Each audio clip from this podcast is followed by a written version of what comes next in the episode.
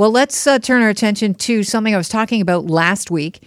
If you heard us discussing the fact that um, the National Institute on Aging has released a new paper, and they feel that we should be looking at a public, not private, long term care insurance program to help uh, us in the future when it comes to not only uh, long term care, but help in aging in place. Here to talk about it, Dr. Samir Sinha, Director of Geriatrics at Sinai Health and University Health Network. Welcome to the show. Good to have you on. Thanks for having me, Kelly.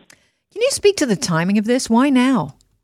Why now? It's because we're finding an increasing number of Canadians really struggling to um, to age in place or age the way they want to. Because as we age, starting to realize that uh, long-term care services, that might be home and community care or nursing home services, are not guaranteed under Medicare.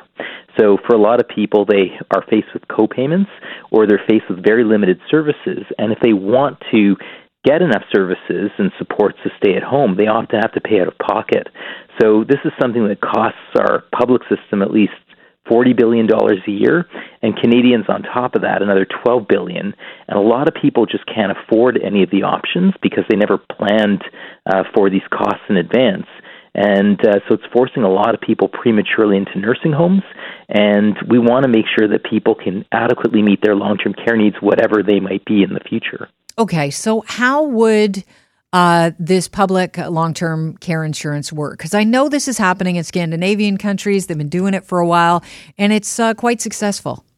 Yeah, so a number of countries like the Netherlands started this in 1966. Um, Japan, Korea, uh, Germany, a lot of these countries have started these over two decades ago, realizing that we've got an aging population that's going to have similar challenges as well.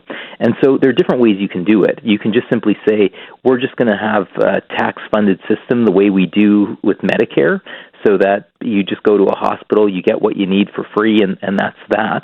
But that just comes right out of what we just take in our taxes right now. Um, and in public long-term care insurance programs, generally what they do is they do, you know, a, basically like a payroll deduction.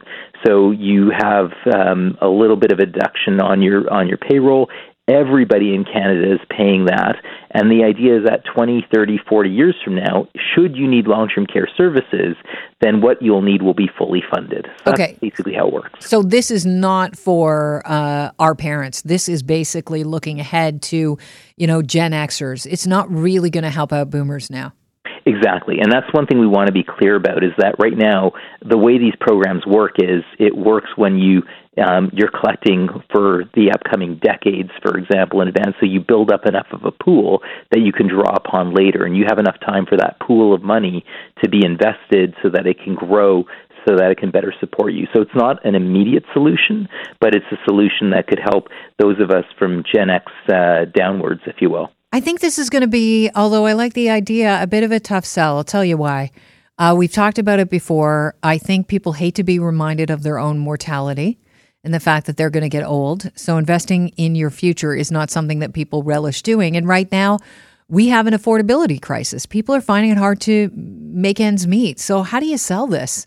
I agree, right? You know, anytime you mention this, and one of the reasons this is a challenge to sell politically is people say this is just yet another tax, and yeah. if I can barely afford, you know, my rent, if I can barely afford, you know, food, why would I want to do this for something that I may not even need down the road?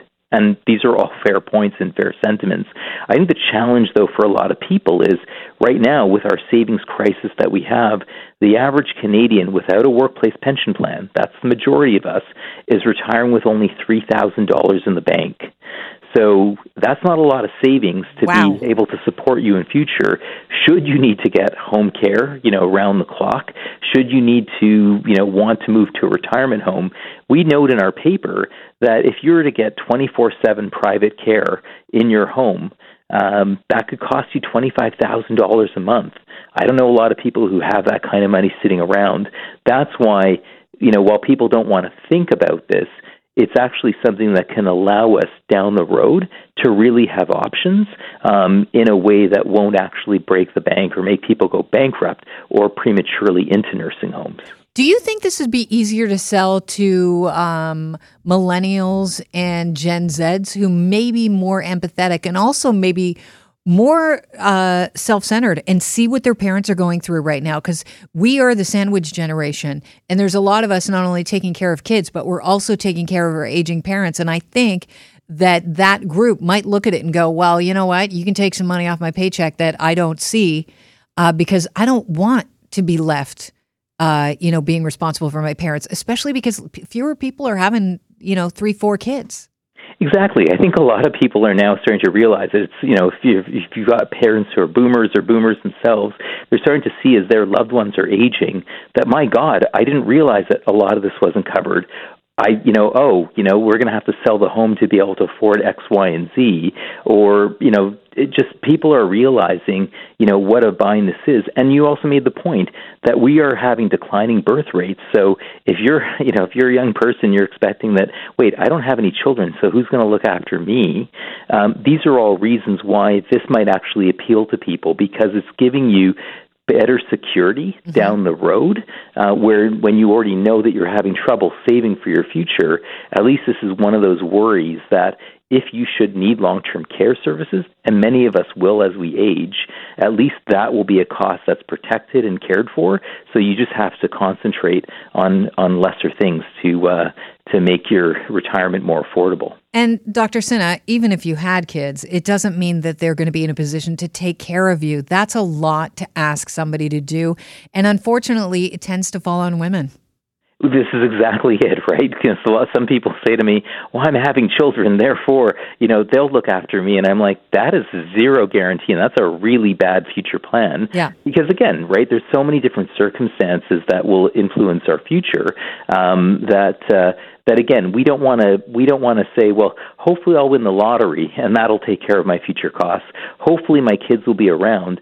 No the idea of a public long-term care insurance program is it takes a less um, less of the uncertainty about how we want to age and gives you a peace of mind or confidence that you'll be able to age the way you want to without having to rely on other people or, or, or and make sure that you have the resources that you need to age the way you want. Okay, so the National Institute on Aging put out this report, Dr. Sinha. What happens with the report right now? Because it does, you know, it's interesting to talk about it with you know with you and, and back and forth, and our listeners, I'm sure, will want to discuss it. But um, that doesn't mean it's going to happen. Where does it go now?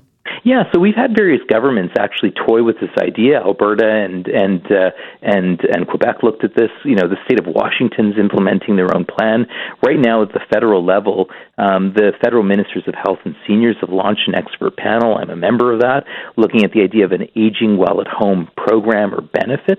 Um, so we're doing national consultations, and we want to make sure through the NIA that this idea was part of that thought um, that thought leadership, so that we, as we're all thinking about these issues that aren't going to go away, at least this can be an important part of the dialogue so that we can make the right decisions moving forward. All right. Well, I want to thank you for uh, sparing some time to talk about this. I really appreciate it.